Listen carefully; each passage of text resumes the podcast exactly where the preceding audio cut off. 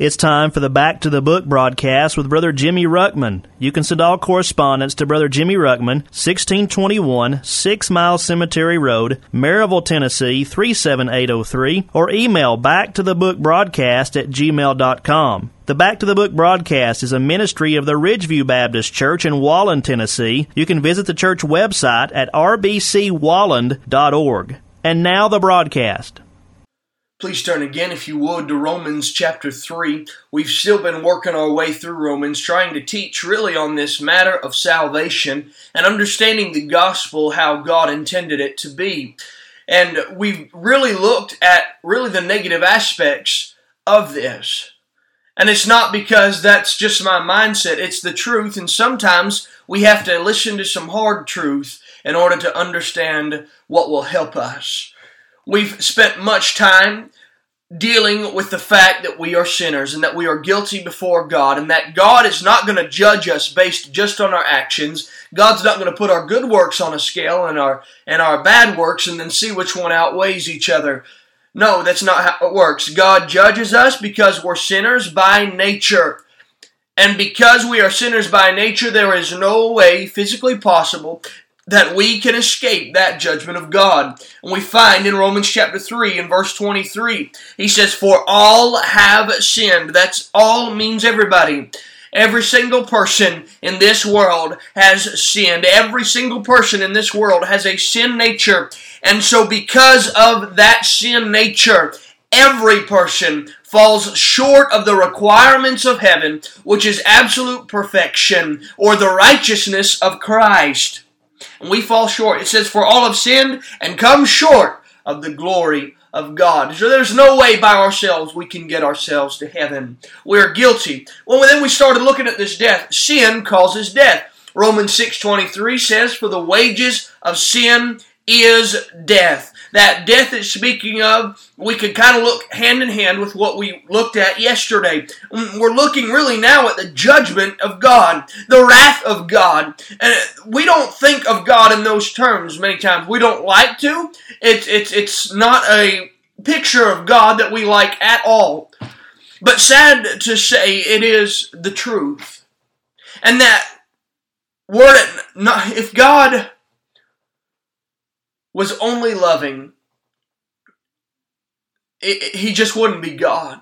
God, first and foremost, his most important attribute is that, first of all, he is holy. And his holiness requires that no sin can be in his presence, undealt with. And when we stand before God and he has long patience, he's long-suffering with us. He's given us plenty more than enough space to repent. And many of us plenty of more than opportunities to repent if we would choose to do so. But there comes a day when enough is enough and God says, "You know what, have it your own way." There is a judgment day set. Hebrews chapter 9, I believe it is. Hebrews in chapter 9 and... I can't remember the specific verse at the moment. Hebrews 9 and verse 27, I believe it is. It says that it is appointed unto man once to die, and after this the judgment. Listen, my friend, I'm not trying to be mean one bit, but I need you to understand something. You have one life to live. That life goes by very quickly. It takes nothing. We're not guaranteed 60 or 70 years. We're not guaranteed any amount of time. We don't know the death date. Only God does. But there is a day appointed. One day you will die. And in that day, there is a judgment set after your death that you will stand before God to be judged for your sin. And if you have not dealt with God on his terms, you will not stand in that judgment. There's only one way of escape. We've not dealt a whole lot with it yet, but we've referenced it much. And that way of escape is Jesus Christ, who's already paid the penalty for all sin. If we'll only accept him, we can have his righteousness. And I'm getting a bit ahead of myself, but that's fine. That's okay. But listen, what we need to understand, first of all, and many people, they don't focus on this at all. We look at God as just, He's all loving, and He could never send people to hell, but you don't understand my God. He's, first of all, holy, and sin is a crime. It's high treason against God. God said, don't do it. We said, you know what? We're going to do it anyway. We deserve the judgment of God. See, in our natural state, we as sinners hate God. We are the enemies of God. You say, well, I don't believe that. Let me show you. In Romans chapter 5, it's talking here about Jesus Christ. He says, for when we were yet without strength, in due time Christ died for the ungodly. For scarcely for a righteous man will one die, yet peradventure for a good man some would even dare to die. But God commendeth His love toward us, in that while we were yet sinners, Christ died for us. Much more then, being now justified by His blood, we shall be saved from wrath through Him. Now we're going to deal much with this passage here, maybe in a week or two. But notice this, in verse 10, for if when we were enemies, we are reconciled to God by the death of His Son. Much more, being reconciled, we shall be saved by His life. Notice that we were enemies before salvation.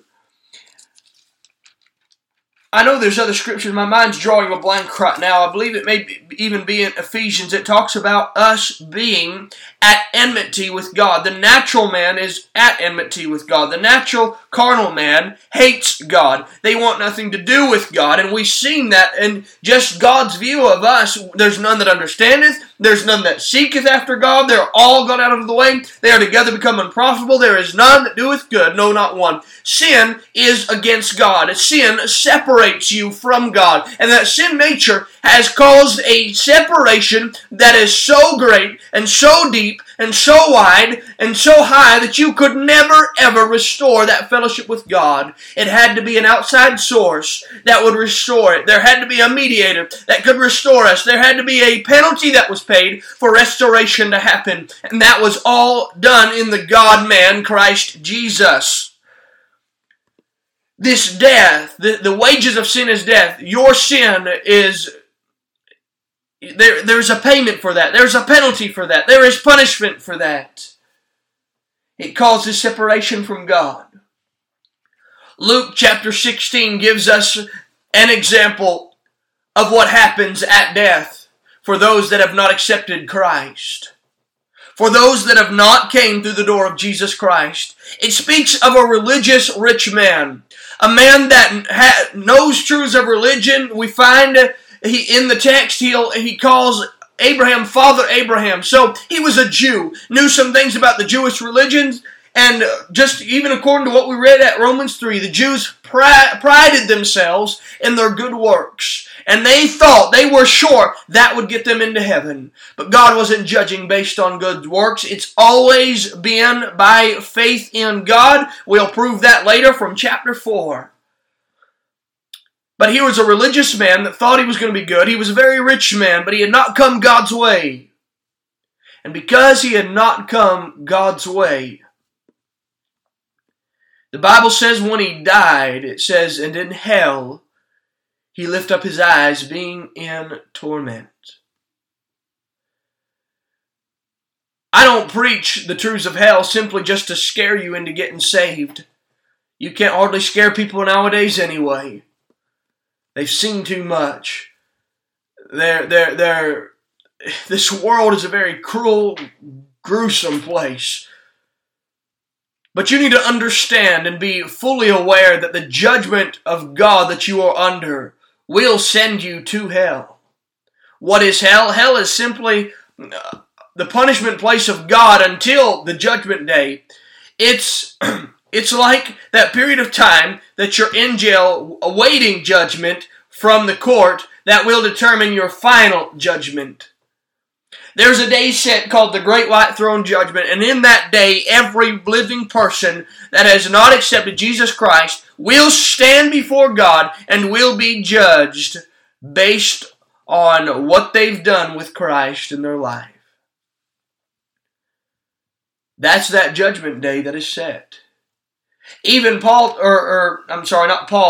tells us, it may be Paul speaking.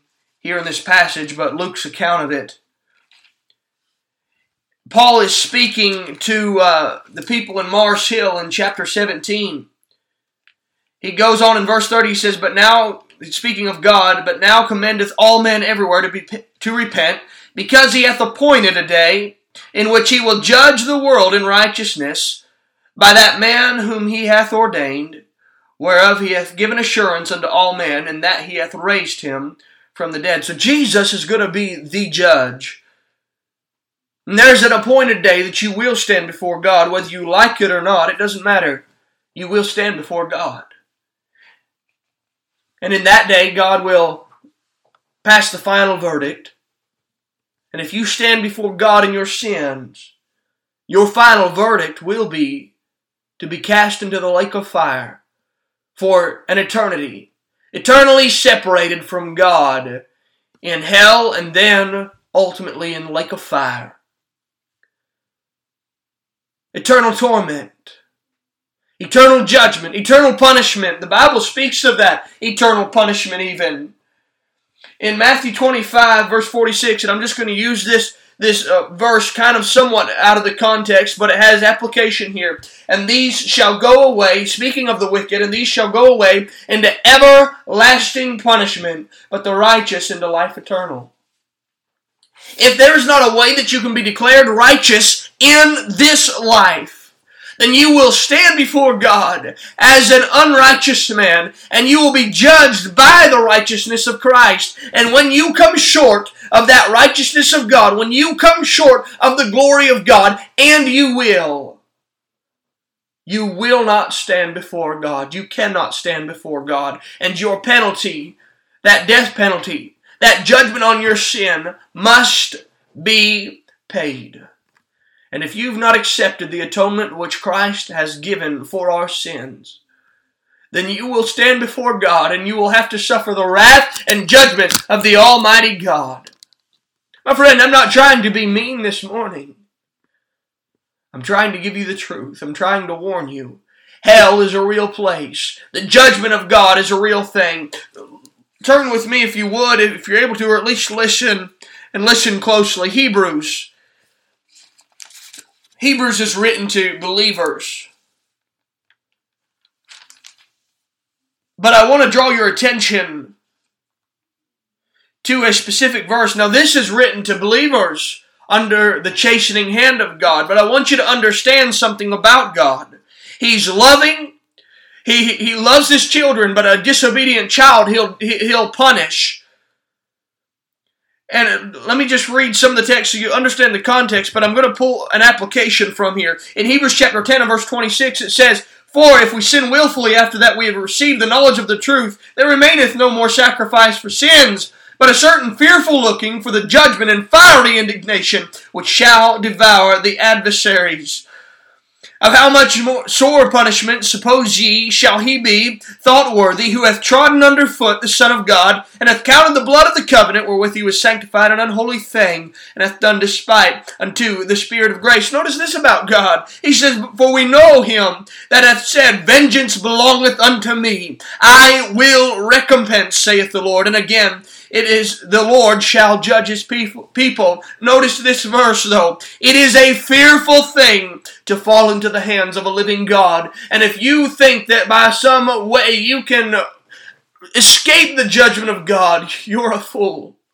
And I mean that with all due respect, but you're a fool. If you think that you can escape the judgment of God, it is a fearful thing to fall into the hands of a living God. And when you stand before God in your sin, you have nothing to look forward to except the wrath and judgment and indignation of God. And He will judge righteously. And I don't know that there's any depth of punishment that can even be comprehended. That's how bad our sin is. It deserves that judgment of God. We'll pick up here tomorrow. Thank you so much for listening. You've been listening to the Back to the Book broadcast with Brother Jimmy Ruckman. You can send all correspondence to Brother Jimmy Ruckman, 1621 6 Mile Cemetery Road, Maryville, Tennessee, 37803, or email backtothebookbroadcast@gmail.com. The Back to the Book broadcast is a ministry of the Ridgeview Baptist Church in Walland, Tennessee. You can visit the church website at rbcwalland.org.